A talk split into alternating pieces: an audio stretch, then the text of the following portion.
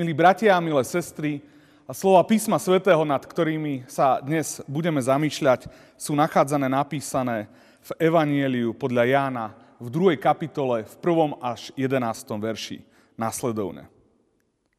Na tretí deň bola svadba v Káne Galilejskej a bola tam matka Ježišova. Pozvali na svadbu aj Ježiša a jeho učeníkov. Keď chýbalo víno, povedala matka Ježišova. Nemajú víno. Odpovedal jej Ježiš. Žena, čo mňa a teba do toho?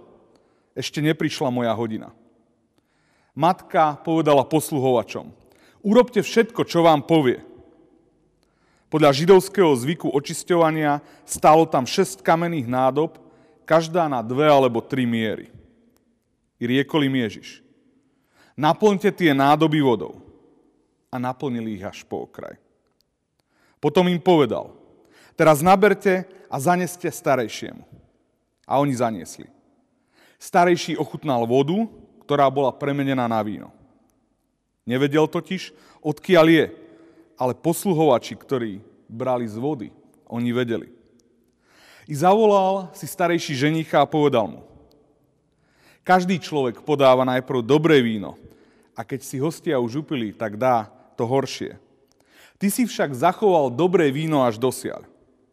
Toto znamenie v Káne Galilejskej bolo prvé, ktoré Ježiš urobil a vyjavil svoju slávu. Uverili v Neho jeho učeníci. Amen. Bratia a sestry, toto je evanielium, ktoré sa veľmi často číta práve na druhú nedeľu po zjavení, ktorá uplynula minulý týždeň a ktorá je veľmi typická pre toto obdobie cirkevného roka aj pre tému uh, uplynulej nedele alebo tohto týždňa, uh, ktorá bola Ježišova prítomnosť posvecuje domácnosť. A je to aj text, ktorý ma vždy na novo a na novo oslovuje, takže si myslím, že bude fajn, keď sa nad ním zamyšlíme a budeme rozmýšľať nad tým, čo nám práve prostredníctvom neho možno Pán Boh chce povedať. Bratia a sestry, to slovo, ktoré sme počuli, toto počuté evanielium, na nás možno v tejto dobe plnej obmedzení a lockdownov pôsobí aj trošku zvláštne. Svadba. Radostné stretnutie veľkého množstva ľudí z množstva domácností, ktorí sa stretávajú, aby oslávili vstup nevesty a ženicha do spoločného života. Kedy naposledy sme sa vôbec mali možnosť niečoho takéhoto zúčastniť? Viac než pred štvrť rokom alebo dokonca pred pol rokom, predtým, než znovu prišli všetky obmedzenia. Som presvedčený, že mnohí z nás rádi spomíname na svadobné oslavy, ktorých sme sa v minulosti niekedy zúčastnili. Či už ako ženichovia, alebo nevesty, alebo ako hostia a účastníci, členovia bližšej alebo vzdialenejšej rodiny. Alebo ako priatelia, keď sme mali tu čest byť mladomanželmi pozvaní na oslávenie tejto jedinečnej chvíle. A na svádbu sme počuli, bol pozvaný aj Ježiš a jeho učeníci. V Janovom evanieliu je to prvá verejná udalosť, na ktorej sa Ježiš zúčastňuje. Toto je, bratia a sestry, naozaj jedinečný dôraz evangelistu Jana, ktorý nám ukazuje, že Ježiš prichádza ako vtelený Boží syn do našej každodennosti. A to aj na miesta do situácií, kde by sme ho možno nečakali. Svadobná oslava, veselica. Kto by už čakal, že toto bude to prvé miesto, na ktoré príde slovo, ktoré sa stalo telom, na ktoré príde vtelený syn Boží. Židovská svadba je podnes niečo neuveriteľne radostné, veselé, kde sa vo veľkom spieva a tancuje. Aj svadba v Káne Galilejskej bola určite niečím podobným. Priebeh oslavy je však narušený, nakoľko dochádza víno. Niečo, čo k oslave určite patrí, čo počiarkuje jej slávnostný charakter. A nejde tu vôbec o to, že ide o opojný alkoholický nápoj, ale o to, že víno a dobré víno je niečo vzácne, čo k radostnej udalosti a k jej oslavnému charakteru patrí.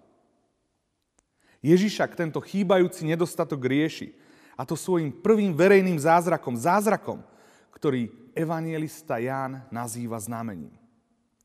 Týmto sa snaží poukázať na to, že Nie je dôležitý ani tak samotný zázrak, ako to, na čo poukazuje, na čo odkazuje, čo vlastne znamená.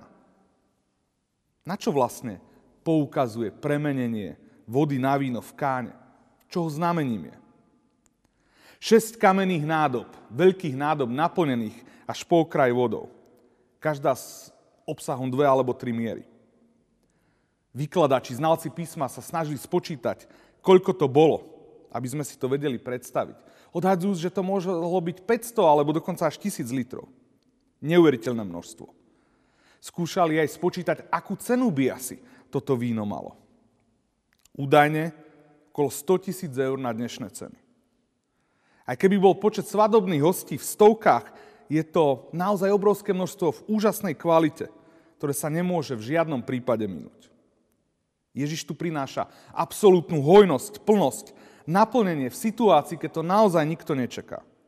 A výnimočným spôsobom. Ježišova prítomnosť posvecuje domácnosť.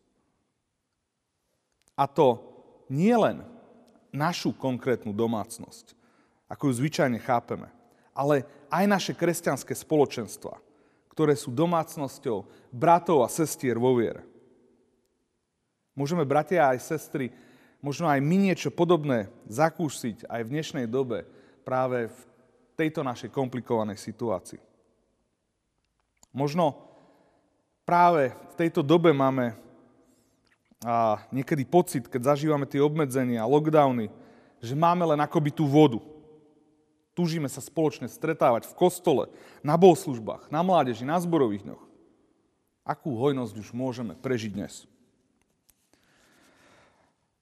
Dnešné slovo z Evanília, z písma nám však chce pripomenúť prostredníctvom evangelistu Jána, že Ježiš prichádza v hojnosti a v plnosti, netradične, aj spôsobom, ktorý možno vôbec nečakáme. Pán Boh nám chce túto hojnosť dopriať, a to aj v ťažkom období, a chce svojou prítomnosťou posvetiť naše domácnosti, naše spoločenstva. Pozvíme ho do nich a zažíme jeho premieňajúcu prítomnosť. Myslíme na seba navzájom, modlíme sa za seba, využívajme tie možnosti, ktoré máme. Prežíme jeho posvedzujúcu a premieňajúcu prítomnosť, ktorú nám on chce priniesť. A príjmime to požehnanie, ktoré má on pre nás určite pripravené. Amen. Spoločne sa pomodlíme. Drahý Pane Ježi, prosím, posilni nás eh, v našej malej viere, ktorú častokrát aj vplyvom ťažkých okolností zažívame. Prosíme, daj nám pocítiť práve tú skutočnosť prostredníctvom svojho ducha, že Ty nás neopúšťaš, že Ty, keď sa odovzdáme do Tvojich rúk, naozaj pre nás máš pripravených množstvo prekvapení viery, zasľúbenie, nádej a posilu. Amen. Thank you.